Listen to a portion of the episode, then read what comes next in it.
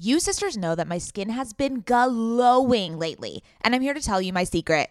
Oak Essentials. You've heard us talk about their line of luxurious products before, and we're so excited to have them as a sponsor of OK Sister podcast because now you can join in on the glowy goodness. You know Oak Essentials is legit because it was created by none other than our favorite brand ever, Jenni Kayne.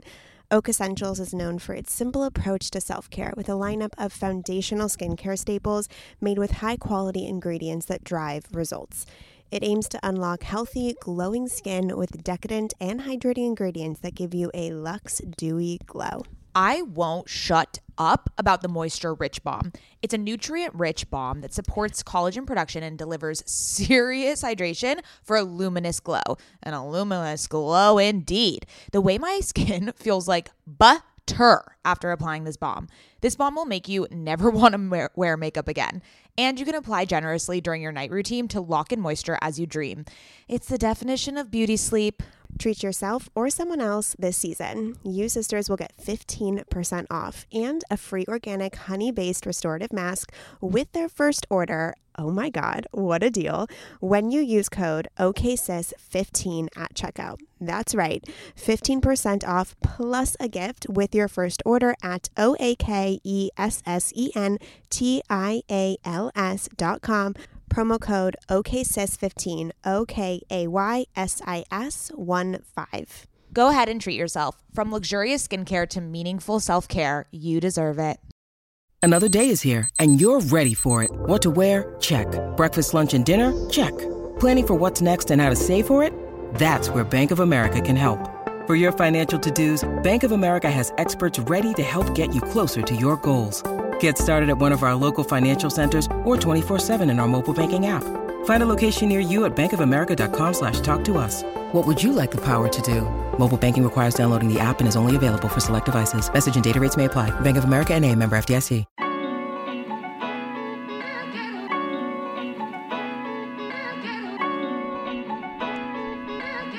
To OK Sis Podcast. Hi, sisters. I'm Maddie. And I'm Scout. And we are Sisters IRL. I'm the older one. Yes, Scout, we know. Here at OK Sis, we believe women are multifaceted. Which is why you can expect sisterly banter on a wide range of topics such as pop culture, our entrepreneurial journeys, and mental health routines. We promise it'll be informative and silly. As long as you don't get too loud, Mads. Welcome to the sisterhood! Hello, welcome back to OK Sis Podcast. My name is Matt. My name is Scout, and we I'm struggling out here. Yeah, she's she. The pregnancy brain is in full force. It's but do you want to know what I do? Pregnancy brain. Yeah, I show up for motherfucking OK Sis. You really do. I'm very I feel grateful, as if, and the sisterhood is grateful. Sisters are so grateful. I feel as if anyone listened to OK Sis for the last three months, they'd be like, "This bitch is just complaining about nothing because her energy levels are great. She's bringing the content, she's bringing the vibe, she's bringing the value. I don't know what she's talking about. Pregnancy brain. You really are bringing value. I I'm grateful for your presence every day, Scout. Thank you. That I was probably the nicest that. thing I've. yeah, because you haven't been the nicest. You haven't been the nicest. So like, nice. like I walked in yesterday. She's like, "Why are you always fucking rubbing your belly?" And I was like. I'm like, bitch, I have going through so much. Give me the satisfaction of connecting with, with my, my, child. With my child in the only beautiful way I know how right now. Truly. Okay. Um, I will no longer make comments, but uh, you are glowing, Scout, now that I see you in person. Are you sure I, about that? I'm very sure. I'm positive. You're glowing from the inside out. And um, the acne is looking good. The acne is no longer. I know. It I just is, have some, I have like acne scars that I have to get rid of, yes, but but the acne it's a clear complexion. It is clear. It is glowing. I think the issue was that I was seeing through you through Zoom. Kind of hard to see a pregnancy glow through Zoom, but I see it now in the full flesh. That's good. Yeah. Thank you. Okay, let's get into this episode. This was the most delightful silly. You know what? It felt like we were having a chat with a third sister. I was gonna say when we started, I was like, this is gonna be third sister vibes. Third sister vibes. Talia Lichtstein, you guys know her from TikTok. Her and I went to camp together, Jewish sleepaway camp, which we talk extensively about in the episode, our experiences there. And she was such a delight. She's obviously hilarious. Poised. Oh my gosh she's so wise for a 23 year old. You know, I love how she crazy. goes in between different. I, this is the wrong phrase, but I'm just going to say it so you can understand what I'm trying to say. Sure. I love how she goes through different layers of articulation, Oh, right? So 100%. she can be incredibly silly and funny and give great detail about having a threesome in Europe, and she can get really, really almost like a cultural analysis of what it means to have boobs and the internal misogyny and shame and all the feelings that we Yeah. feel. So as we were going through the breadth of topics, I was like, this is such an OK Sis episode where we're silly, we get serious, we end silly. It was, it was, it was perfect. It was perfection. Uh, sisters, you're gonna love it, and make sure to follow her on Twitter because she, she's trying to grow her Twitter presence, and her, her Twitter is popping. So uh, be sure She's to. poppin'. She's popping. She's poppin'. Poppin'. What is it? Um, My lip gloss uh, is sis popping. My lip gloss is cool. Hey, All the boys can- be stopping when they check me after school. Nope. Okay.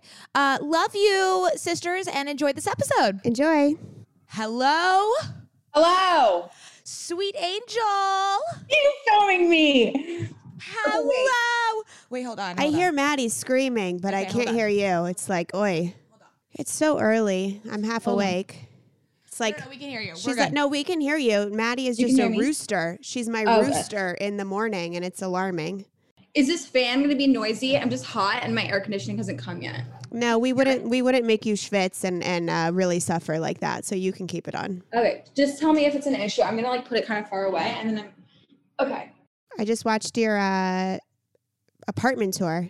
Oh my god, I have to give like a real tour. Talia, thank the fucking God you got out of that other place. Wait, I don't. I wait. Can I get the story of the other place? yeah, Talia, tell the story. I didn't realize people like could see how bad it was. Like I thought I kind of like hit it pretty well, and I guess I didn't because every time I tell people, they're like, "Yeah, that place was really bad." And I'm like, "Oh, I didn't realize I was showing you." Oh my God, it was like a bo- like I don't even think you had a window. Like, did you even have a window, airflow, anything?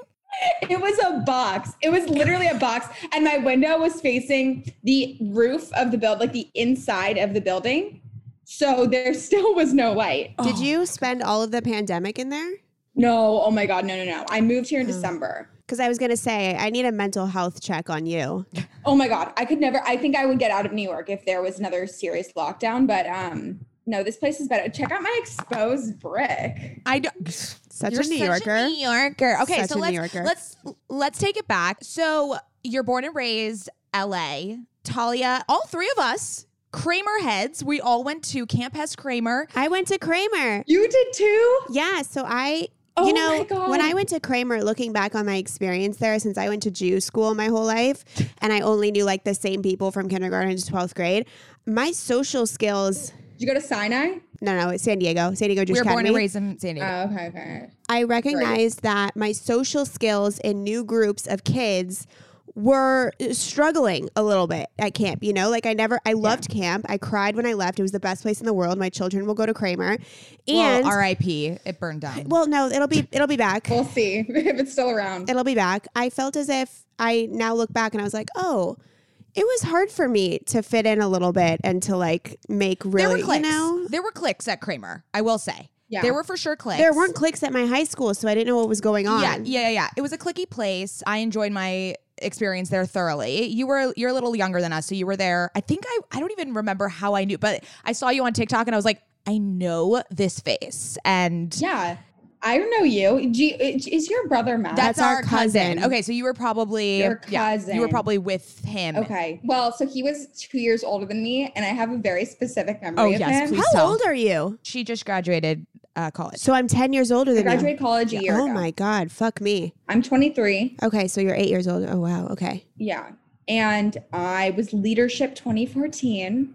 I'm so glad we're talking about this because it's the one thing that I, for some reason, in any interview or podcast, I've not touched on. And it is the most formative experience of my life. Hundred percent. It really changed my entire life. And it was the most important thing of my childhood. And you guys understand exactly why that is. And people who went to camp know why that is. And people who didn't, like, I truly have the most pity in the world for people who never got to experience any sort of like, even a week of Yeah, just so true.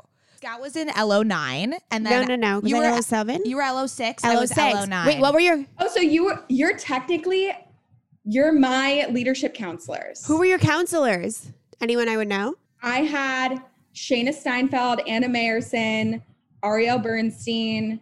So that was my that was my year. I was a counselor that I was a counselor the year you were in leadership. Wait, Like, what were come what were your leadership colors? Because they fucked us and they gave us red and gray. That's Yeah, that's fucked up. No, we had the best color. We were light blue, and it was cute because our counselors were dark blue. So it was like the descendant. We were we were a leadership. I know that every leadership group gets close with their counselors. Like we really got close with them, and we still like most of my friends like hang out with them all the time. Like I'm not really like that, but we all follow each other on Instagram Yeah. still. We, we had I had the best time. Can we just tell everyone leadership is the last year of camp Yeah. where you're like basically the Yes. kings and the queens of fucking Yeah, you camp. fucking rule the camp. You're se- it's like being a senior in a very Yeah. traditional high school movie. Like you have different rituals and you go on a three day Yes. hike and you get different sweatshirts and you're like fucking balling at camp. you get sweatshirts and it's the biggest deal and everyone every group every year has a different creative way of getting their sweatshirts like revealed to them it's a big ritual and i remember the year before leadership i didn't do so well in school like i kind of slacked off it was i was in eighth grade so i kind of was like it's middle school i don't really care and my parents were really strict about grades so i slacked off and they made me write them a letter or they didn't even say they were like you need to convince us to let you Oh go to leadership we're not convinced that we should let you go. And it was like the second semester of eighth grade or ninth grade or whatever grade. it was. And they were like, you have to prove to us that you should go because we see a better use of your time would be doing tutoring. Oh my god, that is so bad. it was the worst. It was the scariest Yes, moment of my yes. life thinking that I did not, if there was one thing I thought they would take away, because this was the thing I loved the most in the world. This was where all my best friends were. So I thought they, you know, I would have accepted them taking my phone for six months. I would have accepted my computer. I would have accepted anything else. They could have transferred transferred me to a different high school. If they took away, I thought that that was something they would never touch. And when they threatened that, I was like, that I literally got my ass in gear, and that my grades were on an upswing for the rest of the my high school life. But Wow, anyway, great parenting. yeah, tactic. great. Yeah, great parenting ta- technique. But so I had to write a letter to them asking them to let me go to leadership. And they, this letter, they were expecting like a page of like reasons I should go. I wrote a fucking novel. Like I literally, I just let my creativity run wild. I wrote the most emotional. Can we resurface this? We need to resurface this. it- I my mom still has it because she sent it to my family. She's like, "Oh my god, the emotion!" This is gonna be like, the- promo for this writing episode. is like really touching. It was really really touching, and it was very very emotional. And I cried while writing it, and it was like ten pages long. And they still have it, I think. But that was like they were they happily sent me after I sent that because they were so proud of how I expressed myself. Camp was where I felt cool. Same. And at school, yeah, like I they, they- you I don't think I felt at cool. school, camp. I felt I was cool. fine. I was but part of the cool kids. I, I was, was, part of the I cool was, kids. so this was my problem was that you stayed in the same cabin every year and I felt really confident in my cabin, like Yeah. with Sophie Mm-hmm. and Rachel and Natalie, like I felt confident in that cabin. But once they split all the cabins up for leadership, leadership, and right. scattered us everywhere, it was a little difficult for me to figure it out. And I was, I, I guess I was like what I was like in, in high school where I was like in both groups kind of thing. I was like Right. fluidly like moving around. Well, it's a good thing that they do that. I like that they do that for leadership and they they know who your friend groups are and they make you mix around. But at camp, I was like the it girl. Okay. I really did. I really was. Of my You grade were. at least, You I was girl. that girl. Okay. So I and bear in mind this is also like it was eighth, ninth grade. I had hit puberty in my chest and nowhere else. So I was just like this little hourglass thing walking around the first girl who had boobs. Like I just was on top of the world at summer camp. Okay. And then my metabolism caught up to me two years later. You were so hot. You are so hot now. I mean, it's on my list of things to discuss with you. Um, so you have big, big boobies, big tits. Scoutala has the big tits. I did not get them. She's also pregnant, so she has like extra big tits. And so I literally looked at Maddie yesterday and I was, what did I say she was like, she's like, wow, what's it like to not have big tits? I forgot. no, I was like, what is it like to have small boobs? Like, this is so jarring to me because like, so my boobs rude. have swollen up to like fucking watermelon bajungas right now. So has your head, apparently. Yeah. Oh no, that's always been there. Um, and I look at her and I'm like, oh my God, that's what small boobs look like just because I have been in the arena of these big ones all day for the last four months. And so I just had to ask because I was genuinely like, whoa, other types of boobs exist. I've never experienced them at all. I've never had those boobs. I've at never all. had small boobs. Like I've I've always had big ones, and it's I would love to know what it's like to not have them. Do you like them though? Do you like your your big jugs? Here's the thing. Some days, and I'm sure you can relate, every woman has their own little things that happen to make them feel feminine. Like there's days where you're just like, I love being a woman. Like when you're getting dressed and you feel good, it's sort of like the I Feel Pretty song in West Side Yeah. Story, Mhm. where you're like, I'm a woman and it's wonderful. Like you're just, and to me, when I look at my boobs, I'm like, wow, like look at me. I'm just such a woman. Like I'm so feminine. I love that I look feminine and I have curves and whatever. But that's like maybe once a month I get that spurt of like, yeah, I'm so, I love how they are. And I really do remind myself, like, I do love them. And I would so much rather these than no boobs at all. But there's so much emotional baggage and physical hardship that comes with it. And people don't talk about this enough. It's really a problem that is so underestimated. You really start to, aside from all the physical things, it's very difficult to dress. It's very difficult to feel completely comfortable when you're sleeping or when you're walking and to adjust your posture in a way that like isn't going to cause forever damage to my back. You also have to consider that like you they become such a part of your identity, not just to yourself but to other people, that it tends to be the first thing people notice about you. They can't help it. And you can't really change that because no matter how you dress, you're always dressing quote unquote slutty. I can wear the same shirt that you're wearing right now, but on me, people will say she is dressed so inappropriately because it's just how I am. I cannot hide them. Even if I'm wearing a turtleneck, they're there. And it's there's I hate to use like such a buzzword, but the internalized misogyny of seeing a woman with big boobs and just automatically assuming other women too, older women, like, oh my God, how dare she show up that way? When if you think about it, there's really nothing that I could do to change it. And there's like an internal bias, like people want to take you less seriously. You see people's eyes go Yeah. directly toward them when they're Yeah. introduced to you. And then when you even when you're with a guy, you could be in a very long-term relationship with a guy. There's this paranoia that lives in the back of your head of like, if he spends a little too much time on your boobs, like when you're having sex or something, you're like, is that the only reason why he's here? Like you have to really convince yourself that it's not his favorite thing about you. And of course, people will say, oh, what's the solution? Get a reduction. With that comes a whole new set of issues because then you're giving up an, a part of your identity and you wonder, will I? I've never been desirable without them. So is this a huge part of my desirability? Will people still look at me? Will people still find me hot? Will I still feel feminine because this is the most feminine part about my body? It's a very complex issue that I've lived with for obviously my entire adult life. So I just hate when people, it's sort of like the same as acne. Like acne is a very underestimated problem that can really hit your confidence as well. Like it's just one of these little things that people don't realize is a big problem. I got really good at hiding my boobs for a long time She's because really good at hiding people it. actually are surprised when they find out because when I was 13, I got boobs and I, I, I remember like writing this poem when I was in when I was 18. Poet, Talia, you're gonna No, love but when this. I was She's 18, a poet. it was a really good line where it was where it was along the lines of, "Oh, I like comparing my nipples to my second pairs of eyes," and I was like, "Oh, I'm sorry, I didn't realize you were looking at my second pairs of eyes." Like because the men that I would talk to, like one, I'd be 13 and I would have 25 to 30 plus, who knows, because your age like idea is warped at that age. You don't know how old people are, would be giving me attention. And that's before like my sexuality even came online. That's before I kind of like what I was like kissing a guy in a movie theater. Like I didn't know what my body was. Mm-hmm. And so to get that kind of attention from older men really, really young, I instantly understood that these were desirable and I didn't want the extra attention that came with it because that extra attention didn't feel good. It wasn't flattering, it wasn't healthy, it wasn't safe. And so I my whole life have worn for if you look back on my photos like it's tight bottoms and just like huge tops, like oversized shirts, oversized vintage t-shirts, etc. And when I do wear them out, Maddie says that I'm really comfortable showing off my body. I am very comfortable showing off my body, but when my boobs are out, I feel very self conscious. So I try to keep them in as much as possible. Being pregnant, it is nearly impossible to do such things because they are so Right. large. But for me, I hid them for most of my life. And then when people found out I had boobs, it was like this nice, pleasant surprise, I suppose. But every time mm. I wear them out, I guarantee if I wear my boobs out, there is a moment in the night where I feel a deep level of shame run through my body and I feel naked in front of a crowd for mm-hmm. sure.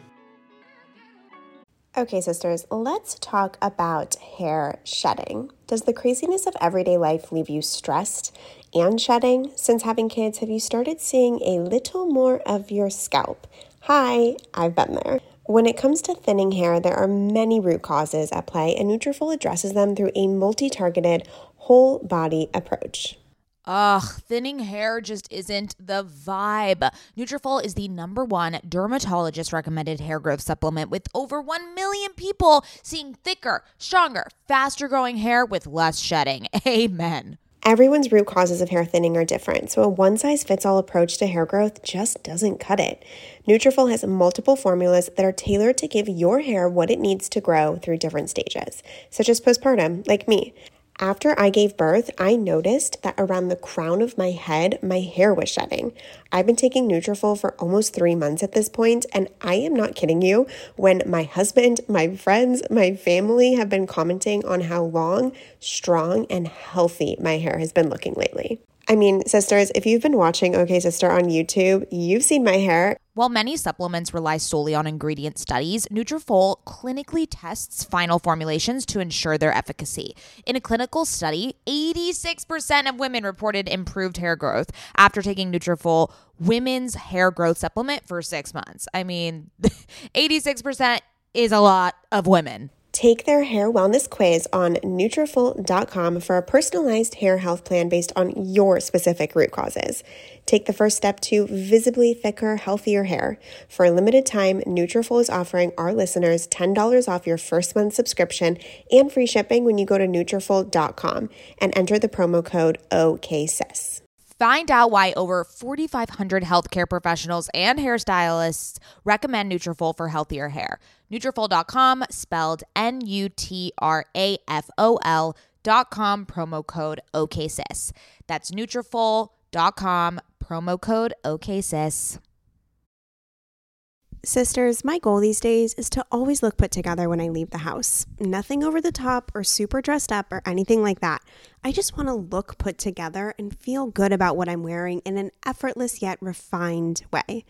When I look at my closet every single morning and think about what I can wear that is chic and intentional, I usually end up grabbing one of my Jenni Kayne sweaters and I always end up loving the way I look and the way I feel in them. You all know, sisters, that when I envision my highest self, I am wearing Jenni Kayne. Their sweaters are the quintessential must have item. I cannot stop wearing my Marina set. I throw it on and immediately feel like I'm in a Nancy Meyers movie, like I could just walk on the beach in Santa Barbara. It is the coastal grandma aesthetic. My favorite Jenni Kayne sweater right now is their everyday sweater in taupe. This is the definition of a staple that every woman must have in their wardrobe. Sisters, trust me on this one. I wear it with leggings, oversized jeans, and a little kitten heel or a silk maxi skirt. Legit, Mads and I are so obsessed with wearing our Jenni Kayne sweaters that we've literally shown up both wearing the same sweater once. The white alpaca cocoon crew neck, which is this deliciously oversized sweater. Yeah, that moment takes the cake. Both of us walking in with our matching Jenni Kayne sweaters. We're obsessed. Can't take them off. Wearing them every day. The type of staples that save your outfit. That is what I love about their entire collection. It is truly the art of simplicity. They focus on comfort, quality, and timeless designs. You can curate a wardrobe that never goes out of style. Find your new uniform at jennikayne.com. Our listeners get 15% off your first order when you use code OKSIS at checkout. That's 15% off your first order, J E N N I K A Y N E dot com, promo code OKSIS. O K A Y S I S. Let getting dressed be one less thing to worry about.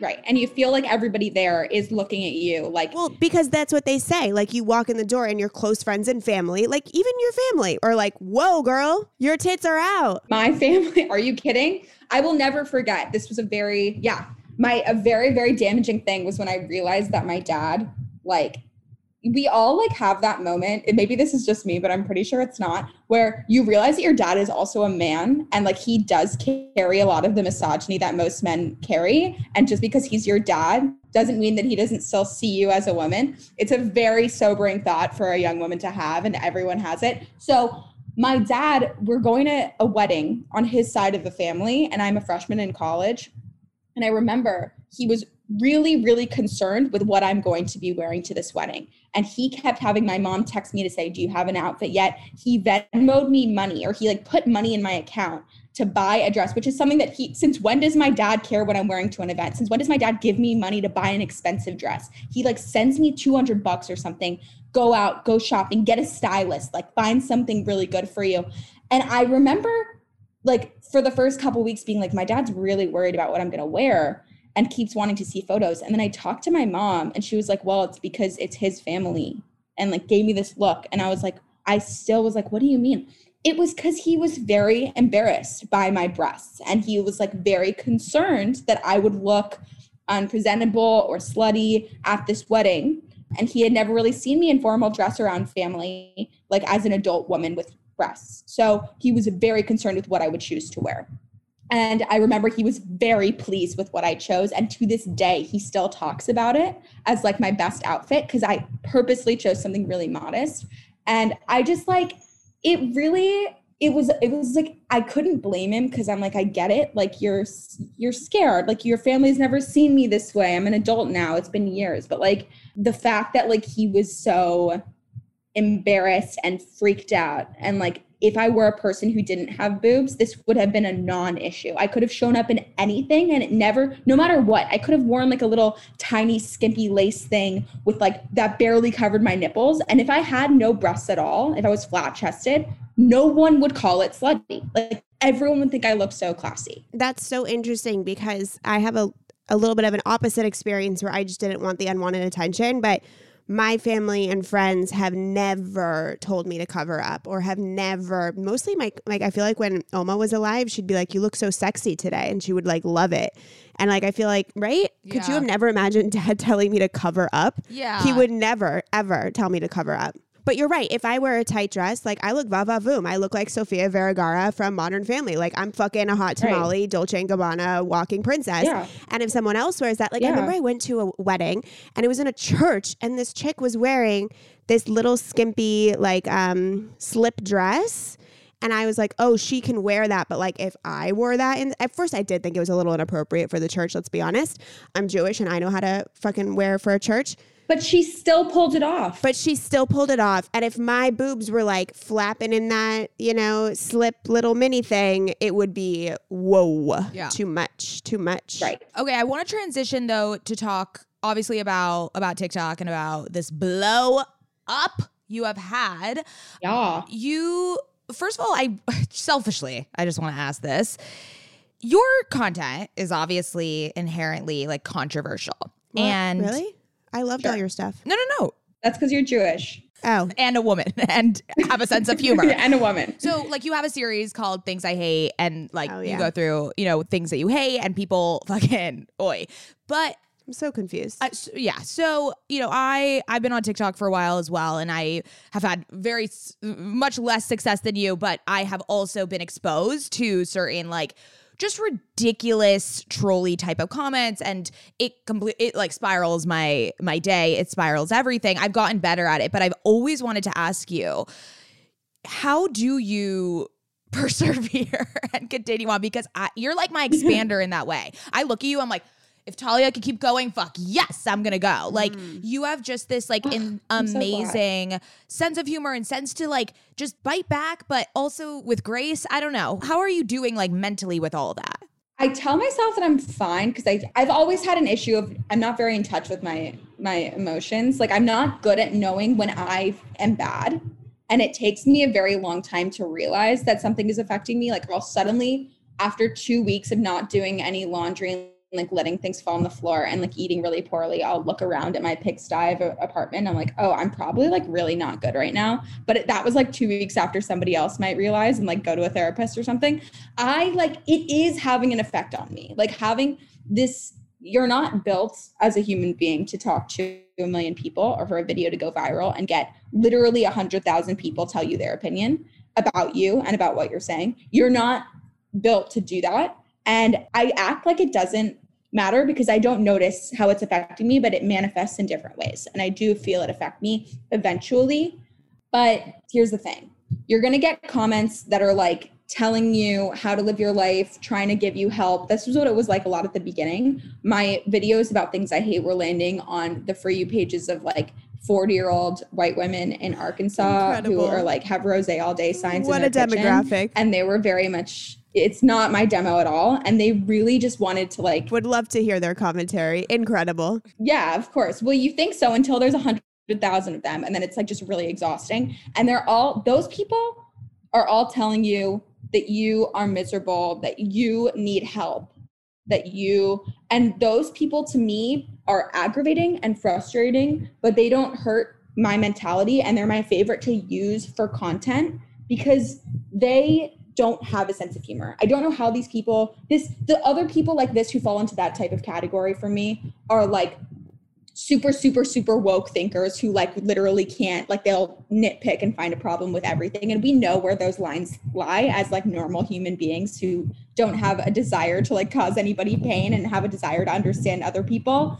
We know when we're crossing a line and when we're not. And i know that i've never really crossed those lines. So when people come up with these things to like try and like fix me it's they all fall into this category of like people who want to fix me but can't because they don't have a sense of humor. And it's very sad. I don't know how they watch tv i don't know how they watch movies. I truly wish them the best but they're not built to consume media. They don't have the brain for it. So they just i just can't. Like i'll either answer their questions and use it for funny content like make a punchline out of it or i don't even go there at all. I don't it does not upset me anymore. The people who do have the power to upset me and i think that they're not but then it starts to manifest as like wow i'm getting depressed is people who hide behind usernames like on reddit like people who go to other places and start talking about me from like anonymous accounts or sending me messages. And those are the things like you know you're ugly you're not funny whatever blah blah blah. The really direct commentary. Now does it matter what somebody says to me if- they're not courageous enough to say it to my face or to say it from their actual account like it it's stupid that I care, but of course I do. And I can say all day, oh, it doesn't matter what these people say because they don't they're hiding behind a screen, right? They're they have no balls. I do have very little respect for them, but over time it'll it'll erode your spirit, you know? You have to keep in touch with that. Of course. And I Keep in touch with your feelings yeah, about keep in touch that. with your feelings I feelings. think that I think that I went through like in 2020 because in 2021 just with the pandemic and people on the internet and Mads and I had never had any negativity on our platform whatsoever and we got a couple jarring ones that in my opinion just fucking gut wrenched me forever and I was like really upset about it. And then I kind of recognized the patterns and like I was looking at my friends' reviews and my friends' socials or whatever. And I was noticing the pattern of how generic all of the feedback is and how it truly is just like a copy and paste to every single fucking person who is a content creator. And then I was like, oh, this really, for the most part, like sure, a couple things hit home, but for the most part, a lot of this is, as Harry Styles says, a sign of the times. And it actually like has very fucking little to do with me. And so but it for me, I mean, look, I'm not on your level whatsoever. And I think that everyone who's a content creator or not is feeling like that fear for that feedback to come back and hit them. It's just like this crazy human experience that you can't explain until you get anonymous hate on the internet. But for me, I've just seen at this point the ludicrousy in it and how the hypocrisy in it and how you can say anything and someone will come up to it. So, you know, I defended Jake Gyllenhaal when that whole T Swift thing went down and I didn't give a fuck. I didn't give a fuck. People were calling me a man, a woman Right. hater. I have internalized misogyny, and I was like, uh, no, I think just like the dude like had a fling ten years ago, and like he's playing golf. He's good, you know, like Right. That's exactly how I feel. Well, I'm even I'll take it even a step further. I'll be like, Amber Heard is like not as guilty as we think she is. And people are like crazy. But you know what? I saw this great quote somewhere and I wish I could credit this person, but I really do live by it. And it's like, if the people who are intending to misunderstand you are going to misunderstand you no matter what you say or how clearly you communicate, because they will always want to find something wrong. The people who get you are going to get you no matter how you say it, no matter how many times you clarify it, because they get you. So talk, just say what you mean and mean what you say. Also, like in your personal life, right? Maddie and I could have someone and I could find that person very annoying and she could not find that person annoying because I am viewing this person through a subset lens of all my personal experience for the last 31 years. And so through that lens, I interpret this person's behavior differently than my sister does. That inherently has nothing to do with whether or not that person is annoying, is funny, is a bad person, is a good person. We all view each other through a different type of lens. So when someone views us as annoying or pretentious or woke or not woke or whatever they want to say about us, it took me so long to understand that their reflection of you is none of their none of your business and has nothing actually to say about you as a person. I was like, how could that how could constructive criticism or just criticism have nothing to say about me as a person? But it truly is the amalgamation of that person's very specific subset of cultural upbringing, belief systems, traumas, good experiences, and they view you through a very specific lens. So it's not you, it's you through that lens. Yeah. Well, first of all, I just want to say, please keep going. Also, like, Yeah, get, you're amazing. get a therapist because I don't. wait. I don't want you to. Uh, Do you not have a therapist? Do you have a therapist? Please say you have a therapist. I have one that I see, but it's only for my mom and I's therapy. Like my mom and I work Oh, out. you should go alone too. therapist. Go- Go you alone, should go that's alone too, amazing. but that's I want to do. I want to do therapy with my with my mom. It's a very, it's a journey. I was gonna say it sounds Therapy- awful, but I feel like it sounds therapy necessary. with someone else in the room is kudos to you because in my opinion that's 25,000 million times more daunting than therapy alone. I agree. Anyways, get some therapy, but love Telling you, what to do, telling you how to yeah, fix your life. We'll be your big sisters, You know? and just because we the internet needs you. You're just so delightful. Okay, you really are. I want to I want to wrap up with you know a very TikTok trend that's happening right now that I don't understand. Scout doesn't really understand it because she's too old, but we're gonna do this trend. The he's a ten, but and Oh my God, I love that. I'm I have You a should whole have list. seen her trying to explain it to me yesterday. I was like, I'll do the first one, and that, and then I. This is what Scout said. I was like, he's an eight, but he can't go one conversation without mentioning his NFT project.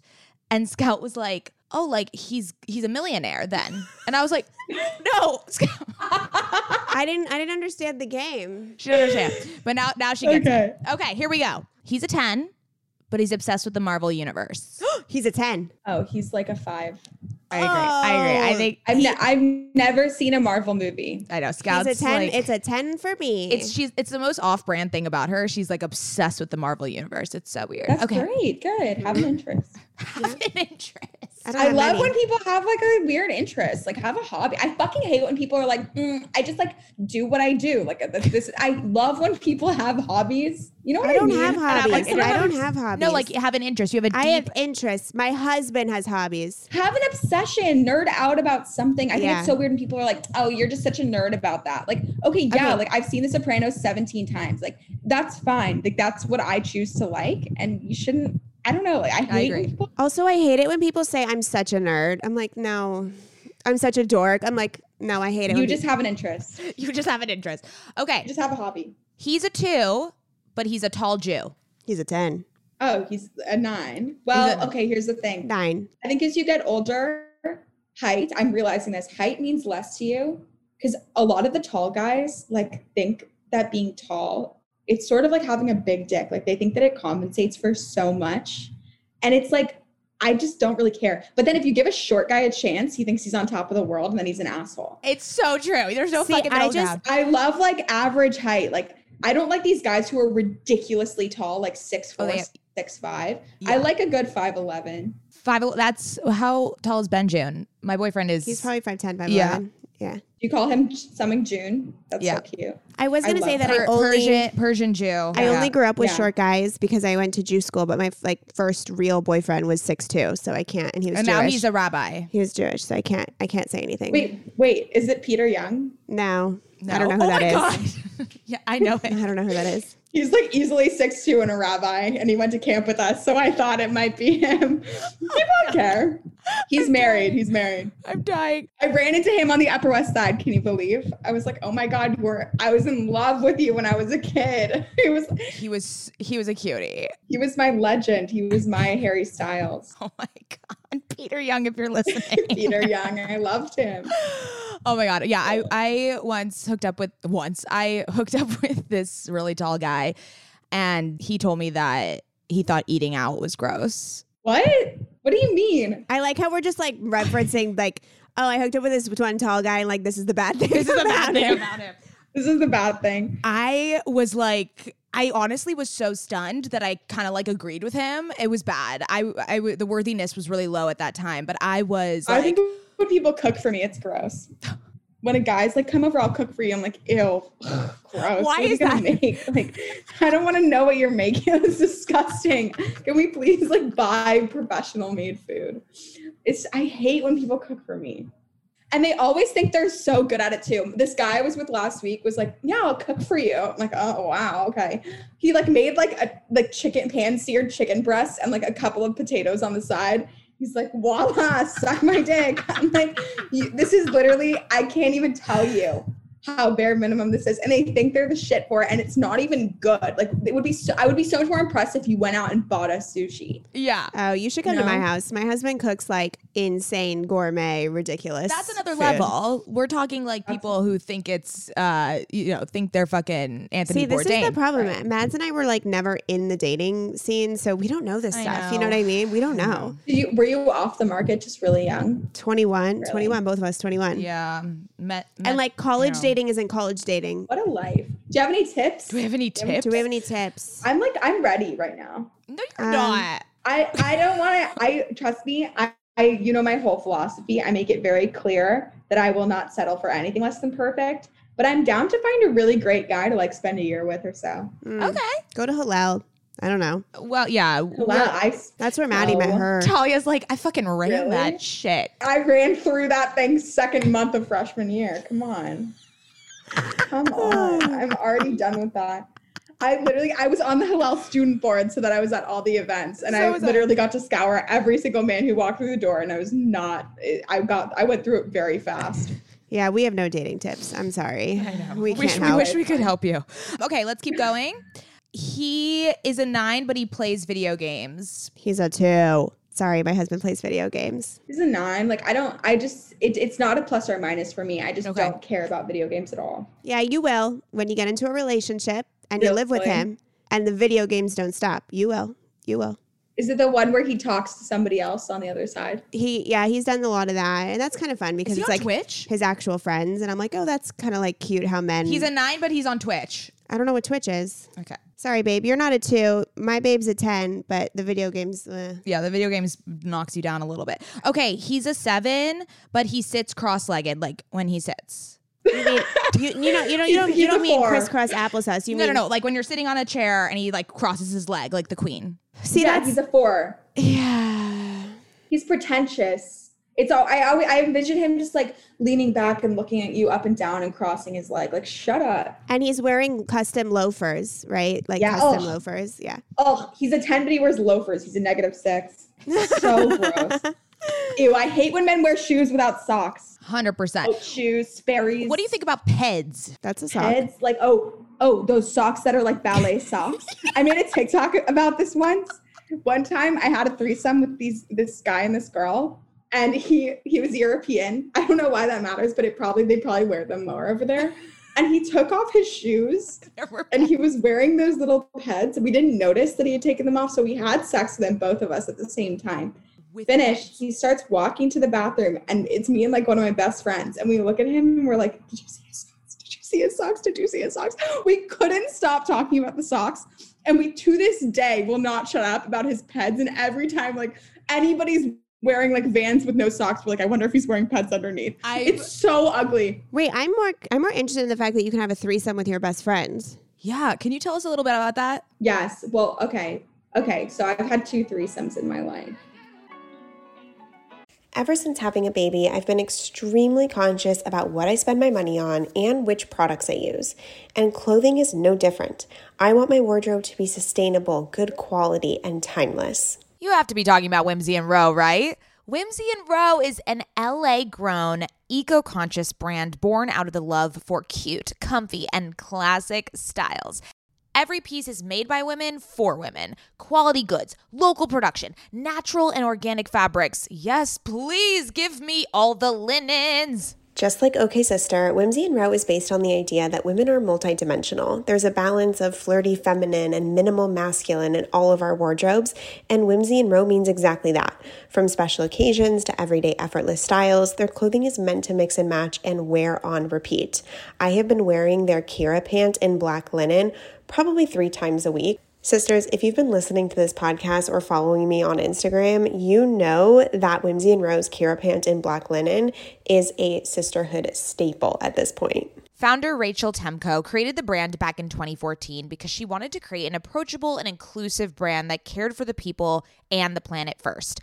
Get the full Whimsy experience IRL at their Venice location or shop online at whimsyandrow.com. Their store in Venice is so cute, I can attest. And if you're in LA, I highly recommend stopping by. They are always putting on these amazing community events. They just launched their spring summer collection, and we will be living in it all summer long. Visit their website, whimsyandrow.com. That's W H I M S Y A N D R O W.com and use code OKSister for 15% off.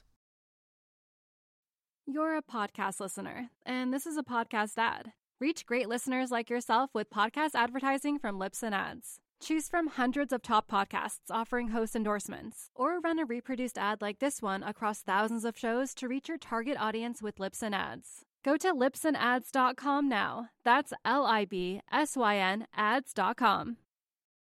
You're a podcast listener, and this is a podcast ad. Reach great listeners like yourself with podcast advertising from Libsyn Ads. Choose from hundreds of top podcasts offering host endorsements, or run a reproduced ad like this one across thousands of shows to reach your target audience with Libsyn Ads. Go to libsynads.com now. That's L I B S Y N ads.com. Nice. I had one that was two guys and me, and one that was two girls and a guy. So the two girls and a guy was my friend and I. I had been hooking up with this guy for the entirety of the last semester of uh, senior year of college, and he was really cute. And my friend, who's a year younger than me, had hooked up with him uh, like two years ago. So we would talk about him together, and we would joke we should have a threesome with him. And he said no, like as a joke. He was like, no, I could never handle that. I don't want to do that. And we were like kind of offended and annoyed at that. So we got really drunk on my graduation night and we were like, let's just do it without him, just to show him that it's possible. And he's too much of a like a pussy to handle it. So we found some guy on a different like athletic team that had like a rivalry with this athletic team that he was on. And we had a threesome with him. We didn't, we literally stood outside and I remember we looked at each other. We were so fucked up, but we were like, we want to do this because it'll be funny. She's like, I don't want you to touch me. And I was like, I don't want you to touch me. Like we like literally were like, I'm not, we're not touching each other. And we had no interest in doing that. But we did keep like high-fiving throughout and just kind of kept laughing. So you like didn't even like kiss her or like have sex No. with her at all? Oh, interesting. No. So can So you what's call the- that a threesome? I feel like Yeah. you just had sex in front of each other. He had sex with two girls and we were both there. Yeah. It was really funny though, because like, there was one point where we were both like in such a position where we were facing each other and both having sex in different ways. And we were looking at each other, we started high fiving. We're like, this is insane. Looking at each other, like, wow, can you believe we're doing this? It was so funny. We took a picture after. So then you told the initial guy, like, look what we did. Yes. And was did he still say no, or he, uh, you guys were over it at that point? He turned bright red. He was like, Are you kidding me? And we were like, Well, you didn't want to do it. She told him he was there. It's a whole thing. He like This took a is fifth year and she was a year younger. So they were both at school after I had graduated. And she recently came to New York and saw me. And she goes, I told blah, blah, blah at school one night. I just dropped the bomb on him in the middle of a party. And he like went home. so This was not this was not my college experience. I went to Sarah Lawrence and 30% men and half of them were gay and it was it was hard out there for a girl, I'll say that much. I'll say that much. I will say that this persona of mine, like I entered college as a virgin and was very, I had also really not drank or done drugs, not because I didn't want to, but it, I just like didn't. Like, I don't know. I just, it never happened for me. And I, it was as if for those four years, I was in a trance. Like I had put on some sort of goggles and like I, I was a completely different person and I had a totally different personality. And I was having all this these crazy sexual party experiences. And the minute college ended, I became this like recluse. Like I now I'm just a grandma. I don't have sex on the first date. Like I don't do any of that stuff anymore. It's like I got it all out of my system, and now I'm just like, hmm, if a nice fellow presents himself as a suitor, like I just sit here in my chair. I'm a suitor. I will. I'll spend a year with him. I'll spend a year with him. Yeah, exactly. Like it's just I I had my slut phase. It was great. I pity anybody who didn't have one, and now I'm chilling. Yeah, I you. you I, was gearing up for one. I was gearing one. up for one. So I moved to Los Angeles and I told my mom, I was like, it's on. Like, I want different men here every Shabbat. she- every So Shabbat, every she brought a Shabbat, she lined up, well, she lined up suitors. and they were all rabbis. no, no, no, no, no, no. So every night she lined up a suitor. The first guy came over for Shabbat, very established, good looking, incredible, whatever man. I was 21. I was about to turn 21. He was like 38. And I was like, Mom. 38? Mom, Mom. She's like, I didn't know how old he was. And then I was like, okay, well, this isn't gonna this isn't gonna work. And then the next week, my husband hit me up, went real fast, and I told my mom, you gotta cancel the Shabbats. She's like, Are you serious? I worked really hard. I was like, You gotta cancel the Shabbats.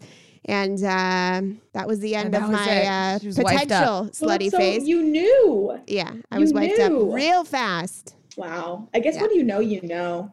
Is he is he much older than you, like that guy, or no? No, he's three years older than me, my husband. Oh, okay, that's a good. That's a good age gap. Yeah.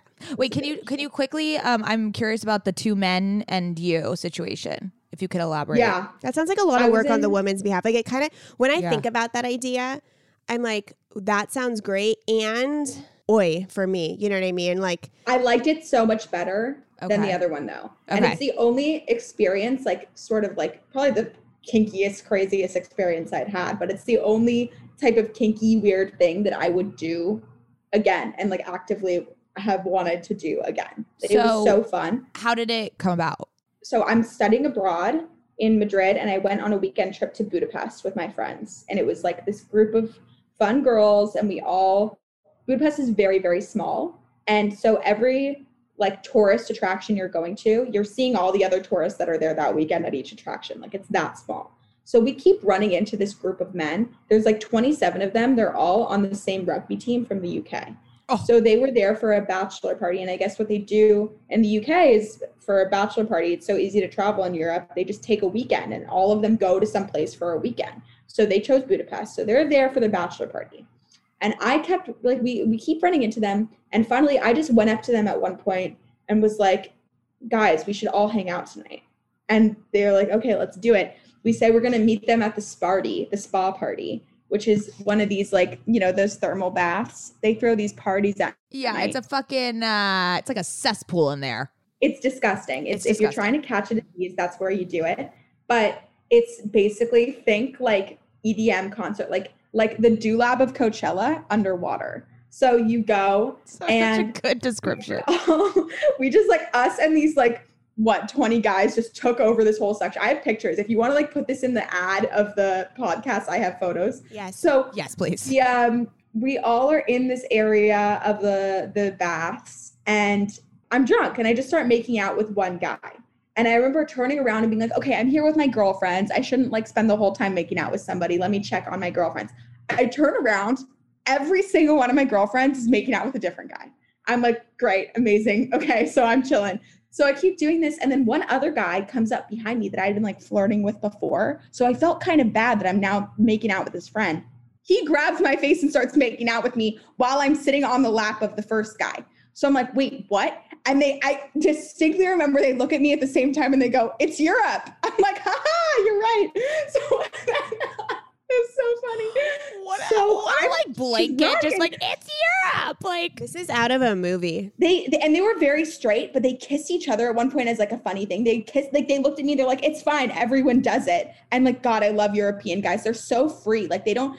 They're, I just spent I spent three and a half or two and a half years at college with all these guys who are so like so uppity. Yeah. yeah compulsory heterosexuality they're so so so um you know they would never even dare hug a guy Yeah. and these guys are just like we're so straight that we can kiss each other and it doesn't fucking matter i'm like finally real men you know so i was so turned on and i said like i've always wanted to have sex with two people and they were like great excellent it's europe it's not a big deal here so i just hold both of their hands and start walking with them to this like dressing room area, like the place where you get changed, which is like the size of like Oh my god, wait, you did this at Like the foot. at the spa party?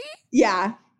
It's like two square feet, this little room, okay? And there's a bench in there. And so I bring them in there and we're all just like making out, whatever. And I say, like, okay, but there will be no penetration because you, hey, it's Europe. So you need condoms because it's Europe and you guys are probably Yes, that's what I my my mind was like. I really hope there was a condom in this situation. Oh no, no, no. If there's one thing I'm very, very almost overly weird about, like paranoid about, it's STDs. I've never caught one, and I will like I'll make a guy that I've been dating for months keep wearing them. Like I just get really scared about this. I need to see the test is clear. So I was not gonna let them do anything. So they can't find any condoms. So I said, fine, well, there will just be no P and V, but that kind of makes it even more fun because it's like, okay, there was something to be leave them with something to to want, you know, leave them wanting more. So we just did pretty much everything else and it was so fun and so hot and I will remember that forever. You will remember that forever. and these guys were not like hot guys. Like they were just kind of like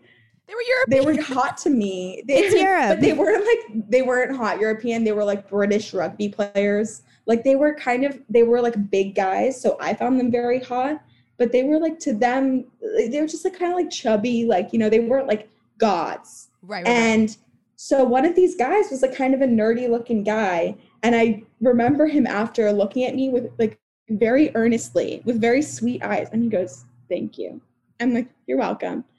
And it's like it like made his life. And I said, These guys don't know my name. Like Yeah. they'll never see me again. I would not have done this really at school. Right, right, I did the threesome at school the night that I was graduating. So it like we were all Yeah. leaving. So I didn't really care. But I know that how much like this type of thing gets around. So if anybody's listening to this and is interested in doing a similar thing, I would say because you're a woman, you're gonna automatically be the slut that they start talking about, and they're gonna make you, they're gonna shame you with their friends for doing it. So you need to do it with complete strangers, preferably in a different country. You will never ever see them again. That's why I was confused how you did it with your best friend because, like, I feel like the 101 advice for everyone who's done a threesome is like strangers, strangers, strangers. Well, that's to me, I think you do it with a stranger if you're doing it with a guy you're in a relationship with. But to me, both of these people were like, I didn't have any emotional connection Yeah. to this guy, so it didn't matter. And my best friend and I just, we didn't even touch. It just like wasn't awkward. And then I was graduating after, and so was he. So there was just no, you need to keep it as clean as possible. Yeah. right. If you do it Yeah. sophomore year with people you're going to see tomorrow, you can't do it. Can't do Yeah. it. You know? That was incredible advice to end the podcast on. Mm-hmm. Everyone, please have your threesome with strangers in a different country. Thank yes. you, Yeah, Talia. and don't do it with friends as a sophomore. Do it at your exiting graduation night if you're going to do it with people. Wise you know. words. Also, wise go to summer camp. Also, go to summer camp. Also Also, to summer- you know, Jewish summer camp. Okay, so go to summer camp, figure out your relationship with your boobs, and have a threesome with strangers in Europe. Those are the takeaways. Yes, We I like summer- takeaways. we just those are good. Those summarized are good takeaways. Yeah, we got it. I feel like it's a value-packed episode. Oh, of course, of course. O- only on OK Sis. Do we do Only this, on so- OK Sis. All right, Talia, please tell everyone where they can find you and giggle their way through your content. yes. Oh, I'm just Talia Lichtstein on everything. Um, I also have the show on TikTok called Just the Tips, and it's all about like dating and sex advice and stuff. People write in and ask me questions, and I answer them. So if you like that threesome discussion, you can find more of that there. But also, okay, I really want more people to follow me on Twitter, and Maddie's like the only person who does. So please follow my Twitter. I was literally going to say, Please. everyone follow her I'll on follow Twitter. you on Twitter. You have an incredible Twitter. Thank you. And nobody knows. Nobody knows. Nobody knows. Nobody knows. I wonder what you would think about my Twitter. Your Twitter's not great. I'm sorry. It could use a little sprucing.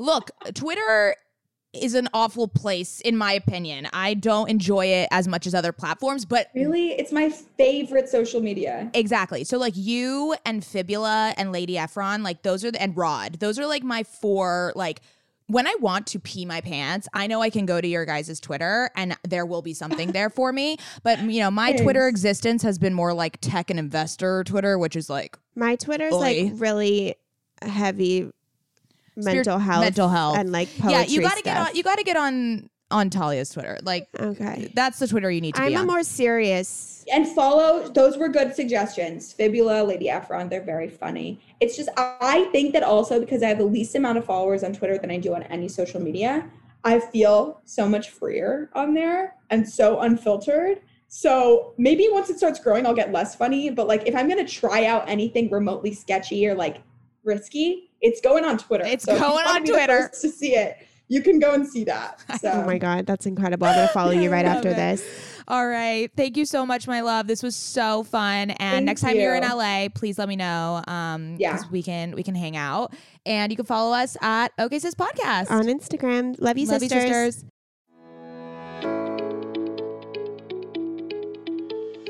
Hey there, I'm Dr. Tracy Dalgleish, clinical psychologist and couples therapist. If there's one thing I know from both my personal and clinical experience, it's that we are really good at comparing ourselves to others. We tend to get stuck in the unhelpful narratives that play on repeat in our minds, and we struggle to set boundaries and create healthy love. Each week, I bring you clinical knowledge and evidence based research, experiences of sitting in the therapist chair, and being a wife, mother, and business owner to talk about everyday issues we all face to help you change the dialogue in your life. Tune in every Thursday to I'm Not Your Shrink, wherever you listen to podcasts. While I'm not your shrink, I am still human, and I'm excited for us to be in our vulnerability and humanness together.